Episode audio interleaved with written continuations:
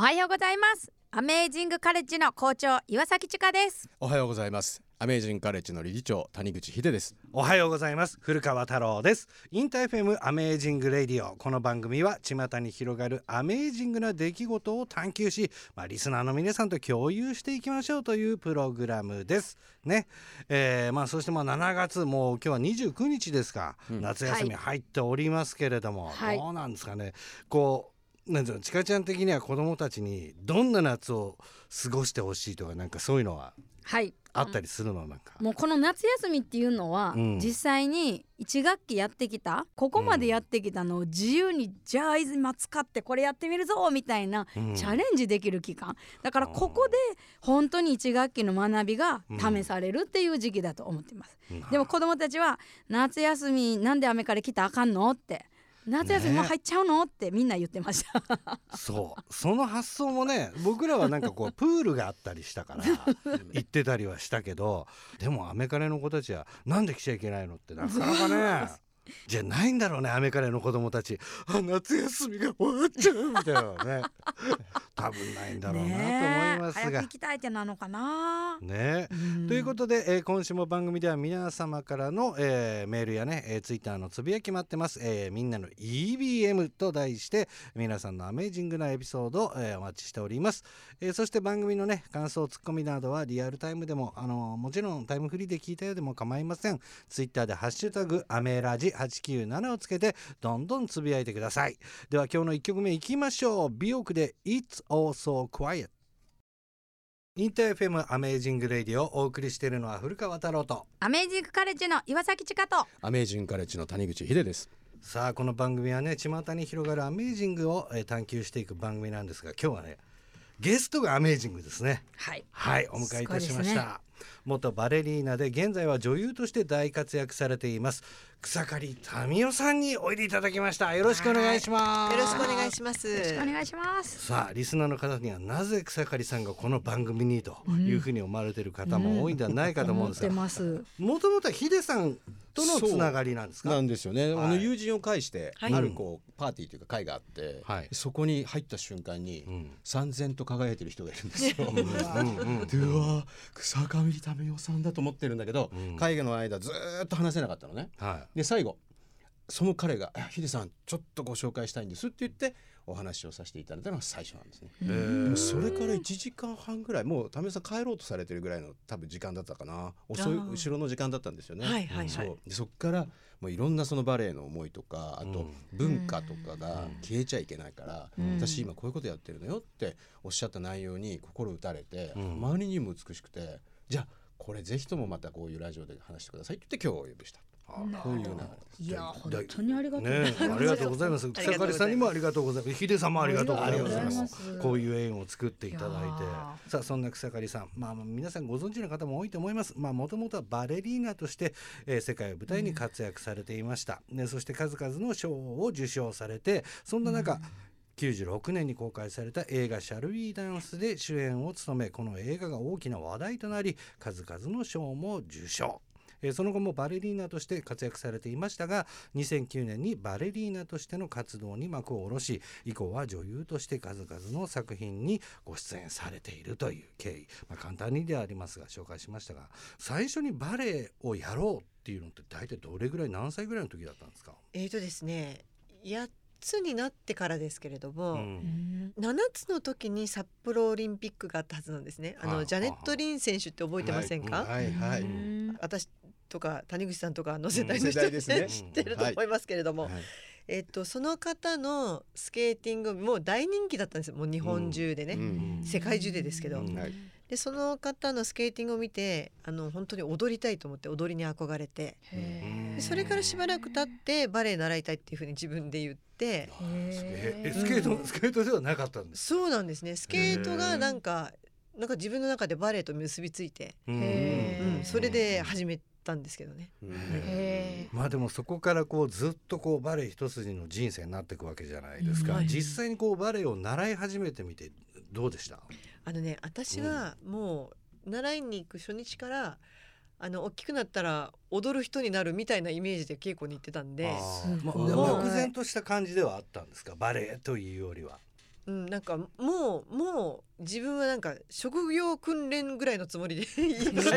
最初から8歳で覚悟があるんだ。もう行くぞと。そうです。そうなんだ。あれはすごい不思議でしたけど、うん、なんなんていうのかな、うん、ただのお稽古事じゃないって思ってました。へえ誰にも言われてなかったんだけど。うん。うん、だからそれはちょっと面白いですよね。誰からもそんなこと言われてないんだけど自分だけでそう思ってたっていうか。あでもちょっと典型というか運命的な感じっていうかそこに迷いがないってことですもんね。なかったですね。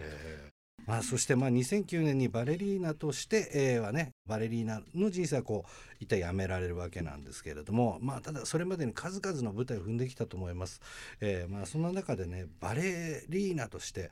これはもう今までない感覚だわってこうアメージングだなとこう感じたような出来事って何かあったりしますか？まあいろいろありますけれどもね、うん、でもやはりあのー、やっぱりこうローランプティ先生と出会ったことはすごく大きいと思いますね。それはおいくつの時にローランプティ先生とお会いしたんですか？30過ぎてからですね。一番初めて踊ったのは30歳ぐらいだったと思います。31かな、うん、先生との出会いがこれまで続けてきたものの世界観がガラッと変わるみたいなそういうイメージですか？変わりました。もう大巨匠ですから、もうやっぱり歴史に残る作品を作ってきた人だし、やっぱりこう例えばそのバレエの流れで、うん。今はもうバレエダンサーもその古典ものだけじゃなくてコンテンポラリー作品とかもいろんな複雑なものを踊りますけれども、今のコンテンポラリーの作家にがこう今のなんていうんですかね表現の方法に至るまでの間、うん、こう大きく変革をしていった人だと思うんですね。大きな変革を起こした人のうちの一人というか、うん、これ最初にお会いした時ってやっぱり何か言葉じゃない何かを感じるものがあったってことなんですかね。まあでもローランプティみたいな巨匠が日本に来るのっていう時代ですから。ああ、なるほど。でその後その1996年の時にえっ、ー、と、あ1995年に、バレエ団に視察にいらっしゃるんですね。うん、っていうのはその頃はまだ、まあ、マルセイユバレエっていうご自身がずっと芸術監督をなさってたフランスの、うん、えー、国立のバレエ団があって、うん、マルセイユにあってでそれであと数年でもう引退するっていう時ででじあのそれまではローラン・プティの作品はマルセイユバレエでしか許可してなかったんですね。自分がマルセイユで作ったものしでバレエ団で上演することしかあの許可してなかったんだけど、もうやめちゃうので、もういろんなところで、えーと、自分の作品を許可するようになって、で日本では牧バレエ団でっていうことで見に来たっていうね、うん、それであったのは初めて初めて、はい、その時草刈さんはどういう立場だったんですか？その牧。まあ主役を踊るダンサーですよ。ね、でもう30ぐらい近くなって、まあ、20代後半ですかそういう立場になってましたけど、そこからどうなっていったんですか？そのプチ先生と。えっ、とその次の年はそのノートルダム・ド・パリっていうのは私は出てなかったんですけど、うん、ごめんなさい。そのその前に「アルルの女」っていう作品では私は主役をやって、うん、でその次の年にやった「ノートルダム・ド・パリ」っていうのはやってなかったんですけど、うん、その次に「若者土地」っていう作品をやった時は、もうなんかそれでやっぱりそれを私にやらせようと思ってえー、若者としてやったらどうかっていうふうに牧先生におっしゃったんじゃないかなと思うんですね。でちょうどそそこの私がその95年ぐらいに、えー、先生と会って、うん、で若者年っていうのの決まるまでの間に先生はジュネーブでシャルウィーダンスをご覧になってるんですね。たまたまなんですけど。すごい、うん、ちょうどその時期だったんで、うん、シャルウィーダンスもいろんな国であの上映されてた時。でえっ、ー、と、ま、あのローラン・プティ先生はあのダンスって名の付く映画は全部ご覧になるような方で、うん、すごい人。そうそれでまあ、自分のあのジュネーブに住んでるところの映画館で「シャルウィダンス」っていうのがあるから見に行ったら日本映画だったと。それでずっと見た最後に私が「シャルウィダンス」って言ったところで、うん、あこれは牧キバレエ団の子だっていうかどっかで見たことあるなと思いながら見てたんです。お送りしたのはミーシャで「ヒール・ザ・ワールド」でした。さて今日はゲストにね元バレリーナで現在は女優として活躍されている草刈民代さんをお迎えしておりますが、えー、そんな草刈さん、えー、ローラン・プティ先生とのそういうご縁があったんですけれども今回芸術監督を務めるバレエ公演が間もなくだというふうに伺ったんですけども、はい。はい、ちょっと詳しく教えていただけますか？はい、あのまあこれはねあのそもそもえーと、富山のオーバードホールという、うん、あの劇場がありまして、うん、でそこの中ホールというところがかいあのこけら落とし、ね、はい、7月から開かれると、うん、でそこのこけら落としのあの、えー、公演を何か、うん、えー、やりませんかというふうにお話をいただいてまして、であのたまたま去年ですねウクライナの侵攻が始まった時に、やはりこう何かするべきだなっていう気持ちがすごく湧いて、であのウクライナ国立バレエの支援チャリティー公演みたいなことをやって、でその時にその今の日本人のダンサーたち、まあ、海外で踊ってる人たち中心でしたけど、彼らのレベルがすごい高いことにもすごい驚いて、でえー、今年その富山でやるんだったら、うん、あのそういう人たちと一緒にやったらいいかなと、うん、でもちろんそれも東京でもやるんですけれども、うん、でプログラムを決めてた時にあのやっぱりローラン・プティの作品は入れたいなと思ってたんですけれども、まあ、キャストがいろいろこうやりくりしているうちにローラン・プティ先生の作品5本ぐらい やったらいいかなっていうことになって。で結局なんかいろいろ調べていったらローラン・プティ先生はあのまだご存命だったら来年が100歳ということで。で今年はもう99歳ということなので、うんうん、なんか誕生100年っていうわけではないけれども、うんうん、なんかみんなでまああのローラン・プティ先生も日本のバレエにはすごく影響を与えた方だと思うので、うん、あの後半ねすごく何度も日本にいらして、うん、であのローラン・プティの作品をみんなでそのローラン・プティの作品に取り組んで、うん、やっぱりちょっとその先生に心をこう向けて、うん、そういうあの公演にするといいかなと思って、うん、はい、それでやはりこう私は私の世代はやっぱこうローラン・プティの作品を踊れたりとか直接習う、えー、チャンスがありましたけれども、うん、もっと下になっちゃうともういらっしゃらないんで、習えないわけですよね。なので、まあ、私はやっぱり、えー、直接ご本人から、えーリハーサルしてもらったりとか稽古をつけてもらったりっていう経験もあるし、うん、今回はその、えー、ローラン・プティの作品指導者ずっとルイジ・ボニードさんという方も呼んでうん、で彼も私もずっとルイジさんからも教わってきてるし一緒に踊ったりもしてるし、何か、えー、一緒にそうやって今のダンサーたちと、こう自分たちのものをシェアしながら公演を作って。っていきたいなということで、えー、今稽古してます。すごい。ある種伝道者になるわけですよね。ローランプティ先生の受け継いで、で、これまでは草刈さん自身がこう演じてきたものを、今度はこう教える立場になるってなった時に、またこう向き合ってたバレエの見え方が違うのかなっていう気がするんですけど、その辺どうですか？私14年ぐらい前にもう、うん、えー現役は引退して、うん、その後あの俳優としての活動させていただいているので、うん、そこの14年ぐらいの間にあの、まあ、演劇のトレーニングとかそういうのも含め、演劇に取り組んできたのもありますし、まあ、芝居とかで全く違うジャンルですけれども、あの違うその芝居をやっていろんなことをやってきましたけれども、それがやはりなんか作品見てその。えー、作品を分析したりとか、うん、あとそのダンサーにこう何が必要かって伝える時のボキャブラリーがやっぱりこうちょっと増えてるので、うん、まずそれが一ついいところかなと思いまして。ななんかあのやっぱりこう踊りの世界だけにいた時よりも、うん、やっぱり全然ボキャブラリーが増えてる。でそれがダンサーの役に立ってるっていうのはものすごく感じますね。直接ダンサーにもそういうふうに言われるし。ただやはり踊るのはダンサー本人なので、うん、その人たちがえーと、自分の力を発揮できるように、うん、えー、持っていくっていうのは、うん、やっぱりいろんな段階があってあと人によっても違ったりして、うん、だからそこをちゃんとダンサーのことを一人一人をちゃんと見て、であのこう適切なことが言えないと、うん、踊りが出来上がってくればくるほど本当にピンポイントのことが言えないと、それ以上変わるっていうのが難しくなってくるんですよね。だからそこはやっぱりこれまた私のなんていうんですかね挑戦というかあとまあ勉強ですよね。あのこう何が大事かっていうのはこの自分の思いと踊ってる本人がまた違ってるはずなので、そうですよね。そこがでなかなかその誤差っていうのは、あの本人じゃないから分かんないんですね。であと見た目で感じたことを言うのと、えだからといって本人がそのままキャッチできるかっていうとそういうことでもないんで、やっぱなかなか難しいんだなっていう、まあそういうコーチだってこれはもうコーチの技術っていうのがおそらくあると思うんで。そうですね。なので、ね。うん、私自身はそんなにコーチの経験はないんだけれども、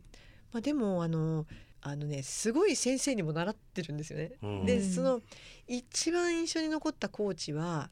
ロシア人の先生で、アラ・オシペンコ先生っていうキーロフバレーのスターだった方なんだけれども、その方はもうこんなにもうもう他の人だったら絶対にあの指示しないようなところまで細かい。細かいところもあの例えばこうやってこう手をの形ありますよね、うん、ちょっとでもこう歪みがあったらそこも直すとか、うん、なんか普通はそういうのはなんかこうリフトの乗り方でちょっと歪みが出ちゃうとか、うん、なんかねそういうので見逃しちゃうんですよ。そういうもんだと思う。なるほど。でも私はあのさたまたま最後の1年、うん、えーと、おしぺんこ先生に稽古つけてもらってたんですけれども。うんなんていうかやっぱり教えるっていうのもアーティストでないとやっぱり作品にならないんだなっていうのをすごい学びました。ちかちゃんなんか教えるのずっと専門でやってるけどどう聞いて？いやもうあのすごく共通するなと思ったのが私たちだったらその対象者が子供なので子供をどう見るかっていうもうそこに尽きるなっていうのを本当今も学校を始めながら言ってて、はい、だからこう自分がどうとか自分の理想がとかこんな風にじゃなくって、うん、その今目の前にいるその子がどうなのかそしてもうすごくわかるのかこう見ても見逃しちゃいけないっていう、うん、これを今パッて見えたけれどもそこをスルーしたらどうなるかなって思うともう行くしかないなとか、そういうタイミングっていっぱいあるので、ああもう共通するんだなって、でも本当さっきおっしゃってる一人一人がどう自分発揮できるか一人一人違うからっていうのがものすごく分かるな。ってそれを見るには自分の目を磨いてないと結局見落としてしまうから、うん、なんか相手に求めるっていうのはそうじゃなくて自分自身がどうあるのかっていうのを常に磨き続けるっていうのがやっぱりすごくどの世界でも大事なんだなっていうのを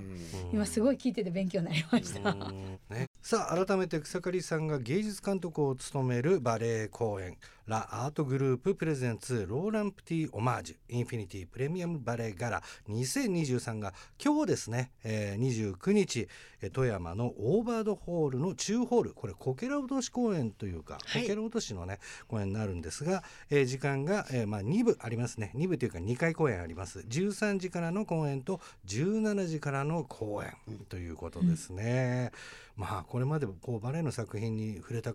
ことがない方もねぜひあのこれあの9時半に放送終わるんで、はい、新幹線通ってもらって 富山にこう向かっていただくもよしっていうふうな感じがしますけどね、えー、そして週明けの7月31日月曜日には新宿文化センター大ホールでの開催となります。ぜひね詳しい情報は皆さんあの調べていただければと思うんですけれどもまあちょっといろいろとあの今まで知らなかった世界のことなんですけども、うん、まあ興味深くお話聞かせていただきましたが草刈さんの方からこうリスナー皆さん何か最後にメッセージがいただければと思うんですが。はいあのー、まあバレエの公演なんですけれども、うん、あのやっぱちょっと想像と違うようなバレエ作品が並んでますので、うん、あのあの初めて見る方でも楽しんでいただけると思いますし、うん、あのぜひぜひ見にいらしてください。はい、よろしくお願いします。はい、ということで本日のゲストは草刈民代さんでした。ありがとうございました。ありがとうございました。ありがとうございます。 InterFM アメージングレディオエンディングのお時間です。今日は草刈民代さんをお迎えしましたけれどもね皆さんぜひ7月の31日月曜日新宿文化センター大ホールに足を運んでみてください。そして引き続きみんなの EBM のコーナーではあなたの些細なアメージングエピソードを募集しています。メールはアメージングアット InterFM .jp ツイッターでつぶやく場合にはハッシュタグアメラジ897をつけてつぶやいてください。さて来週はですね今週に引き続きアメージングなゲストを呼びしておりますよ。アメージングですね。ね。ましたまた。はい来週はゲストに養老たけしさんはいもう楽しみですね。ね。めちゃくちゃ楽しみですね。はいぜひ皆さん聞いてください。ということで InterFM アメージングレディオここまでのお相手は古川太郎と。アメージングカレッジの岩崎千佳と。アメージングカレッジの谷口秀でした。それでは皆さんアメージングな週末を。